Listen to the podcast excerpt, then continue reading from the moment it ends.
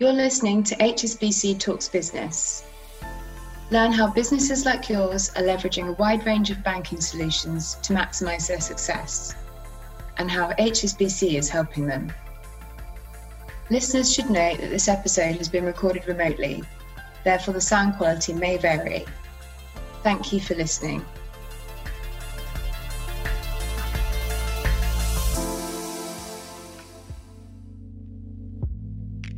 Our world is changing fast. As the digital revolution gathers new pace and sustainability becomes a watchword for businesses in every sector.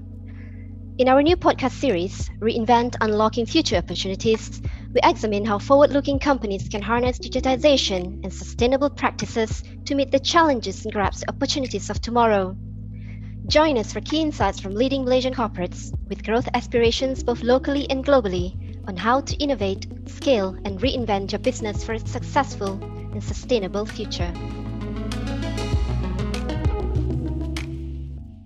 Good morning and welcome everybody. Uh, where we'll be covering healthcare uh, with HSBC and with EY, moving through a lot of the ESG, sustainability, and health, as well as uh, sustainability in terms of um, healthcare uh, this continues to be a strong topic that we do need to cover, right? And I would love to hear from our panel today. We have one, one Nadia, who is the CEO of the Thomson Hospital Kota Damansara Group, right? As well as LG, Mr. LG, who is CEO of Zuellig Pharma, right? And I think it's a good mix. Uh, we've got on one side from uh, one, one Nadia side, a lot of the healthcare, right? Um, frontliners, right? Uh, actual operational changes that's happening in healthcare.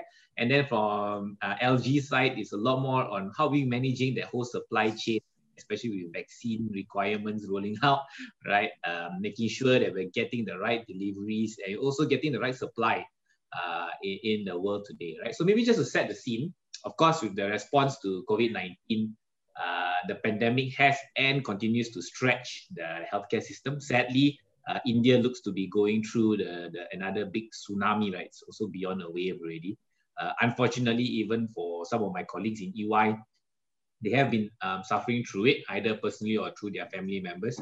So I think the call to be vigilant continues to be there, right? The need to continue to do a lot more with less continues to be there, and uh, and the threat of healthcare systems and supply chains that will be stretched to its limit continues to be there. So what that's what we are basically faced with, right, uh, on the immediate basis. But I thought I also expand that thinking, right? Is this really the new norm, right? That we might never actually come out of a pandemic situation for some time. So how do we prepare ourselves uh, mentally, as well as the speakers here today? How are we preparing our healthcare systems, right? Our healthcare supply chain to make sure that it is, you know, expanded and able to, to go through the entire end-to-end process. Yeah, maybe I just give a minute or two to our key speakers for a quick introduction. Uh, one, one, Nadia. Yeah. Hi, good morning, everyone. Please call me Nadia. Um, I'm the CEO of Thomson Hospital Kota Damansara and also the Group CEO and Executive Director for TMC Life Sciences Berhad, which is the holding company for the hospital and a few other businesses. So yeah, so happy to answer all your questions. Okay, good. Thank you. And LG? Uh, good morning, everyone. My name is Louis-Georges Lassanari, but uh, easier to call me LG. I'm the Chief Executive of Zuellig Pharma in Malaysia and Brunei. As a background, I'm a pharmacist, by the way. Uh, Zuellig Pharma, Malaysia, and Brunei, we are not known by the uh, by all consumers and patients, but by healthcare providers like uh, Nadia, hospitals and doctors. We are providing, we are importing and distributing all over East, West, Malaysia and Brunei, uh, pharmaceuticals, vaccine, diagnostics, uh, medical device. And basically, to give a number, we are representing 50% uh, of the pharma market in, in Malaysia and the majority of vaccines. Okay, thank you, LG and uh, Nadia. So let's get started. So maybe you can just help to describe to us, right? Um, how has your business and processes changed during this pandemic? And do you see these changes actually, as I said, to be the new norm, right? and you know, is it does it mean minimizing face to face, right? Does it mean um, a supply chain that's a lot tighter rather than the one that we were going through globalization and spreading out capability? And especially from LG, I would love to hear the whole idea of manufacturing of uh, vaccines, right? What is really the, the way that we need to move forward? And, and you know, what's the, the views of the supply chain and the resiliency built into the supply chain? Uh, okay, uh, thanks for, for giving, me the, the, giving me the floor. So speaking about supply chain, I think we, um, like many industries, we adapted very quickly uh, one year ago. For sure, everything which is physical, a lot of our job is physical. It's moving boxes, uh, treating documents, taking orders, sending invoices. So a lot is, is physical. What is physical had to remain physical, uh, doing warehousing and distributing a product. These, like in many industries, we've been able to move uh, online. So it was just uh, between brackets, uh, buying equipment for our teams, training our teams to manage remotely their staff. Okay, thanks, LG. And over to you, Nadia. Now, the WHO has confirmed what we have all known for many, many months now that COVID is actually an airborne disease. And therefore, the design of our buildings and ventilation in our facilities became something of a primary concern. And very early on, we had to make a lot of adaptations to the building and engineering systems to ensure the safety mm-hmm. for our patients and customers. I think that is something that a lot of people are going to have conversations on. The second one is on the type of services that healthcare providers will be focusing on. Infectious disease traditionally has been somewhat um, left uh, behind or a little bit overlooked as people were looking at uh, higher trends of non-communicable diseases. But then I think now mm. um, with the pandemic, infectious diseases are back uh, in the spotlight. Um, there is a focus now on molecular diagnostics, um, uh, genetic sequencing, all these kind of services that are very important for us to identify and detect viruses and also detect variants the third one in healthcare, nobody has ever explored um, that concept before, and it was quite a struggle to suddenly move everything online. Mm. Uh, and also, uh, things like telehealth will definitely be here to stay. Um, this issue of um, reducing crowds, distancing, I think will become something that is normal the fourth part, I think, is payments and contractual obligations. So as we know before, pandemics were an exclusion clause in many of our contracts, including insurance and payer contracts. And that this really came to the fore when it came to the issue of who was going to pay for COVID treatment, particularly in private organizations or private hospitals. Yeah. Um, and this is something that I think that the regulators um, will definitely be uh, wanting to look into as we become um, unfortunately more susceptible to different viruses that will become global pandemics and how would these contractual obligations, particularly I think for financing and payers, um, will change um, in, in that demographic. And the last one, of course, which I think LG touched on was the diversification of supply chain. It's very important for us to diversify our supply, and even for vaccination. Um, AstraZeneca's um, uh, you know, relying on India to produce vaccines for a large part of the world, and then suddenly India is shutting down for business. What does that mean um, for the rest of us? So I think that it has really exposed the vulnerability in our supply chain, and countries are definitely looking at it as a matter of national security to actually shore up their own domestic capabilities in terms of uh, manufacturing and producing some of these very important um, equipment and consumables for healthcare.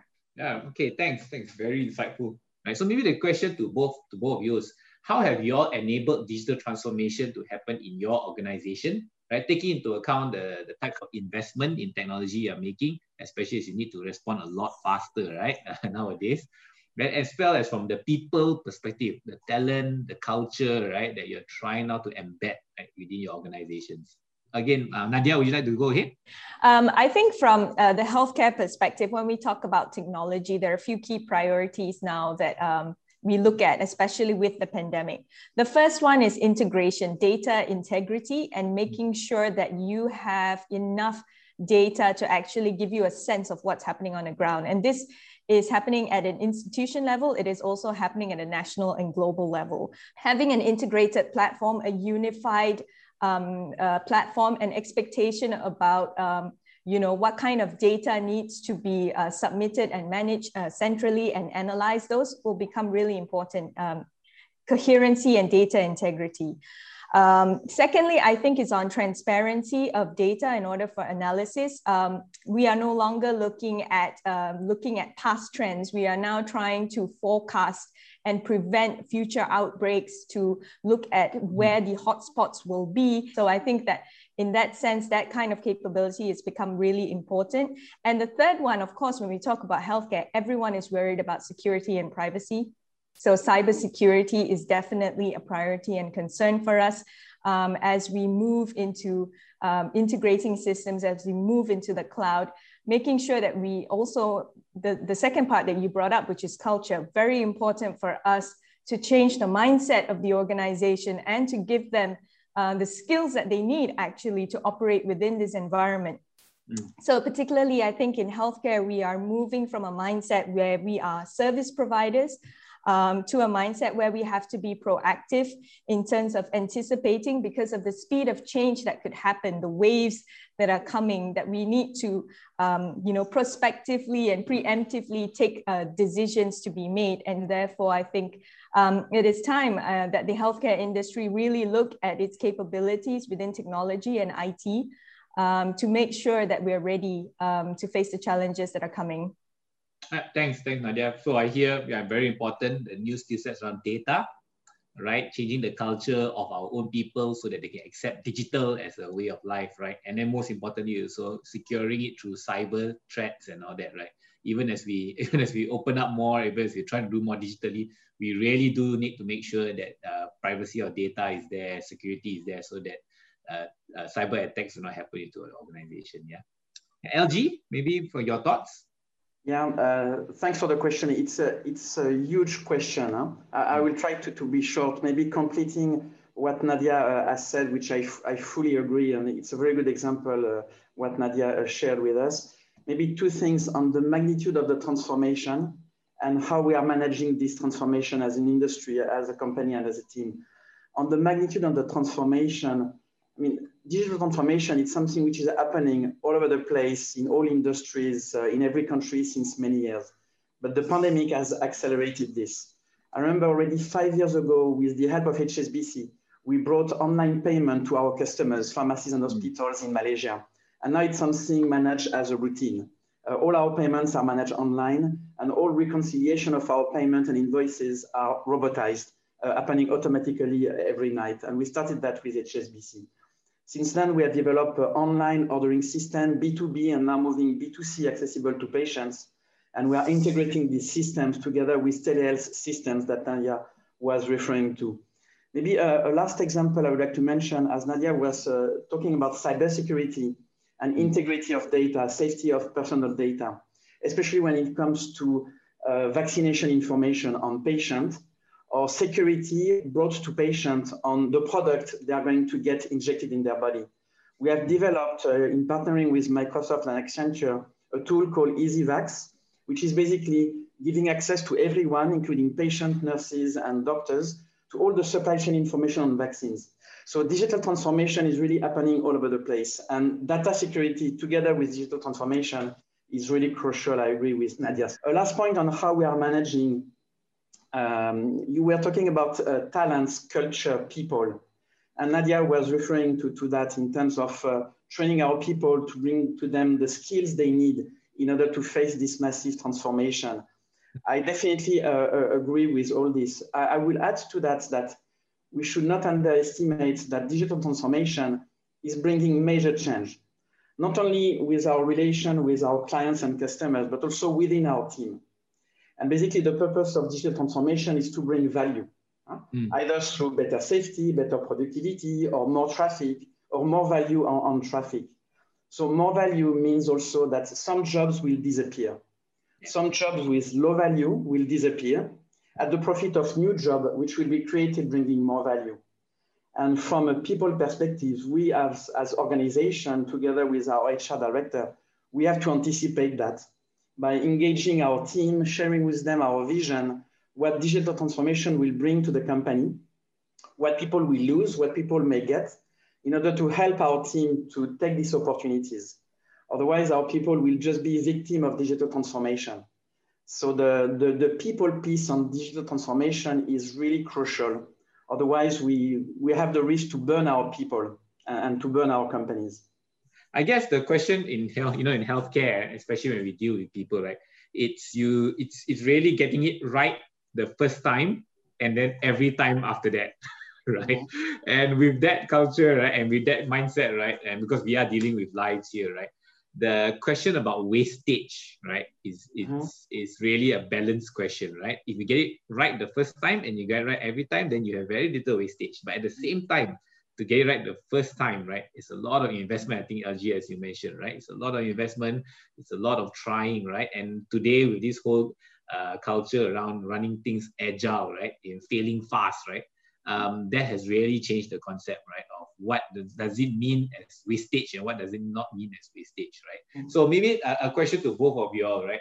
Uh, what what practices have you all put in, right? Uh, given the need to uh, sustain our environment as well, even in this pandemic time, right? Mm. What what practices, what things have you all changed, right, in your organizations, right, to make sure that you minimize wastage, right, yet at the same time get it right the first time every time. Uh, maybe I can share, uh, if you allow me, Nadia, I can share one uh, uh, one perspective uh, on that. And, and first of all, I would say definitely agree with you. Sustainability, including waste management, respecting the environment, has been uh, taking even more importance than before because I think all of us, including our staff and younger staff, but all of us, we, um, we have taken distance, some distance since the beginning of this uh, catastrophe that COVID is. And so we have learned to take care of what is really important. And so for our teams and our clients, our customers, environment is very important. One, uh, and it can be sometimes very simple to be impactful. I just would like to share one project, which maybe will come to Thomson Hospital uh, anytime soon, that we have developed with uh, Baxter. It's a pharmaceutical company doing solutions bag for dialysis at home. We are delivering every day to something like 4,000 patients at home in Malaysia, mm. solution bags in plastic uh, to manage their peritoneal dialysis. And these bags used to be wasted, to be thrown to the bin. Mm. Um, and the same at hospital uh, because there were no organization of how to recycle these bags. And um, as a logistician, it's not so complicated to do what we call reverse logistic. We distribute bags to patients and hospitals. We can also take them back because our truck will always go back to our warehouse. So mm we are working now with Baxter to organize this reverse logistic. And we work together with the Malaysian um, Business Council for Sustainable Development to, uh, once we get these uh, plastic bags, uh, to recycle them in order to produce uh, anything which can be produced with, um, with secondhand uh, plastic materials. It's very simple, it's not very expensive, it's just a little organization and engaging customers and patients to participate. And again, I think it's a good time now, like digital transformation, to bring ideas like this because people are conscious about this. right? Good, good. Um, Nadia? Oh, I have to admit that this pandemic has really made me think a lot about how much waste we're generating because I think for infection control purposes, the number of single use items and disposables has increased tremendously, many hundred times fold.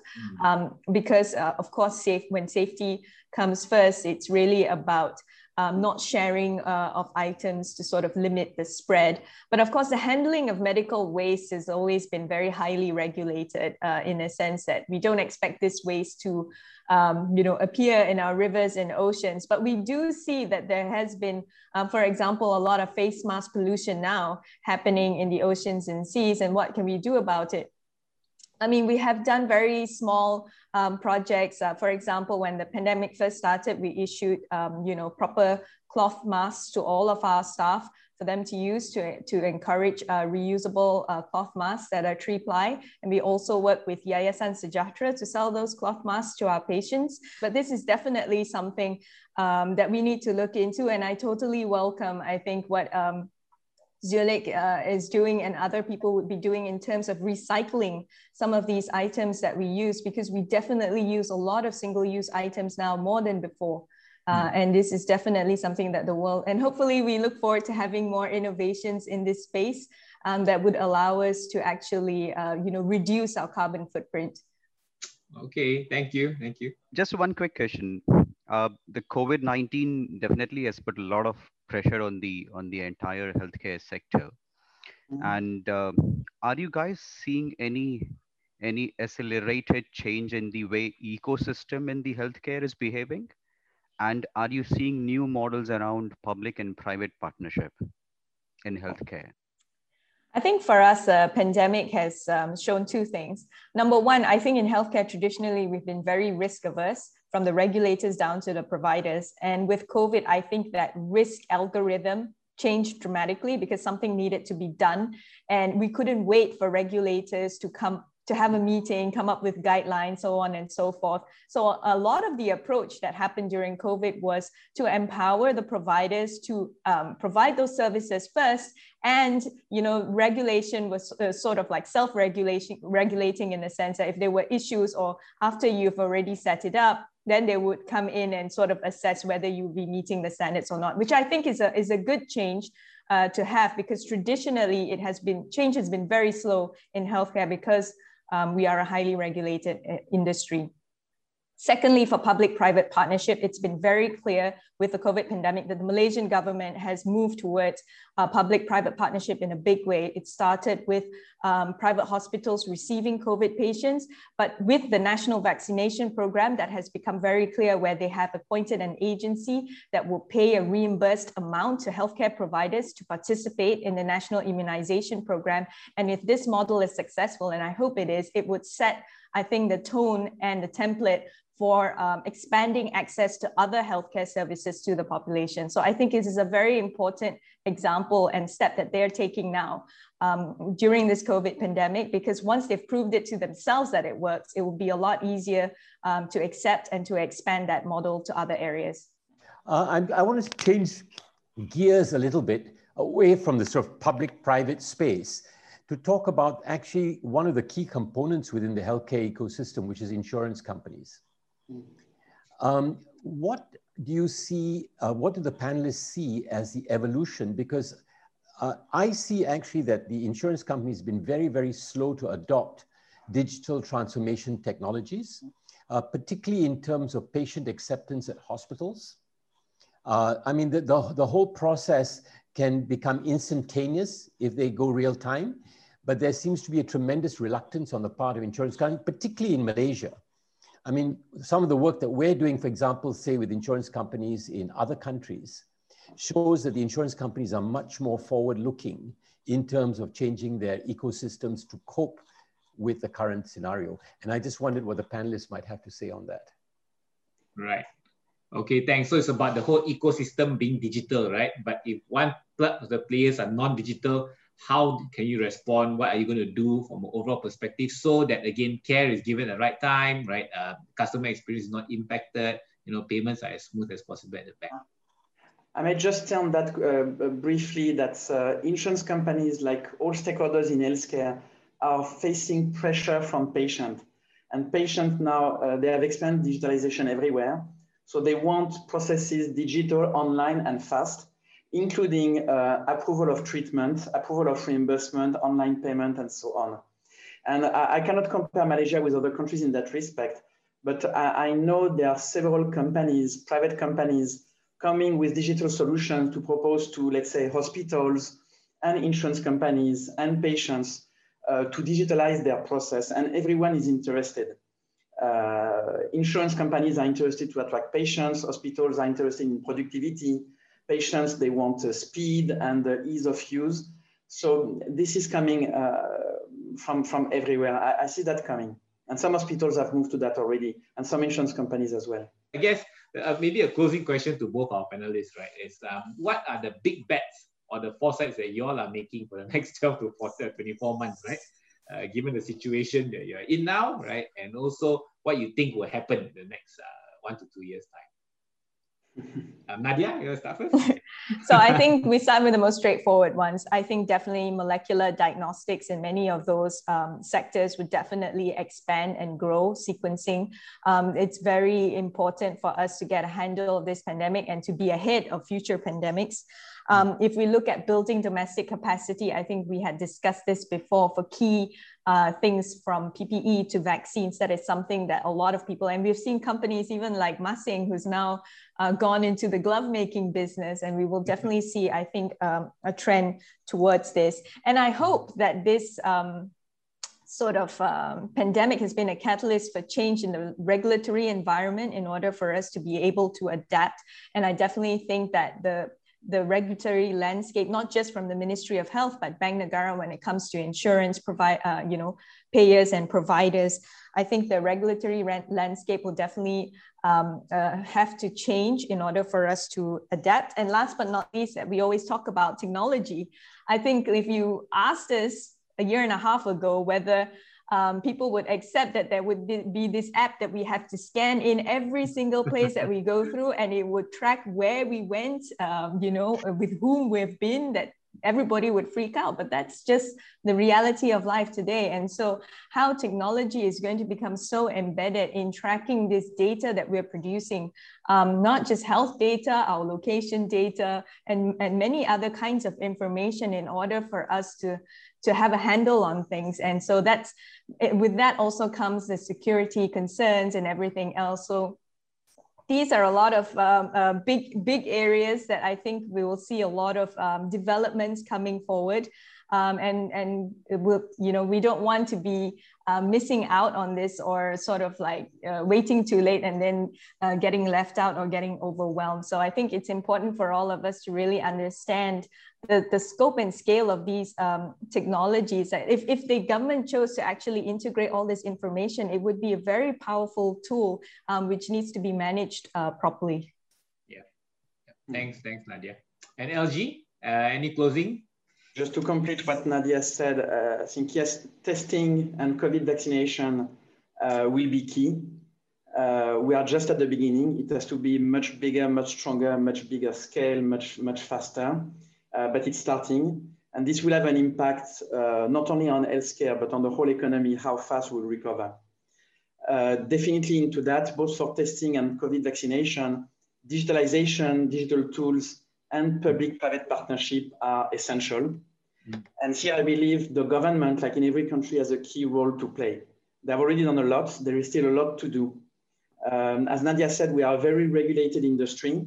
Mm. Uh, I would say, curiously, in the field of digital health and uh, public-private partnership, especially around COVID uh, testing, vaccination, there are still some rules to be set, and it's the government to set the tone and then to let the market play and all the providers, stakeholders, public, private uh, play. And if we manage that, we can get out of the crisis uh, quickly.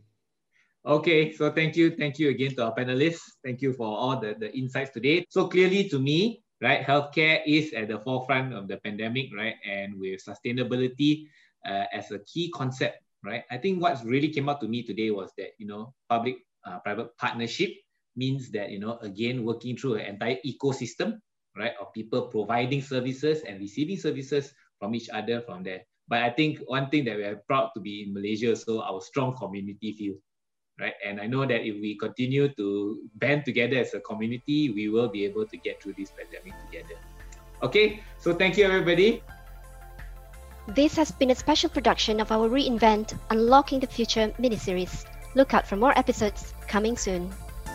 Thank you for joining us for HSBC Talks Business. To learn more about anything you heard today, please visit business.hsbc.com.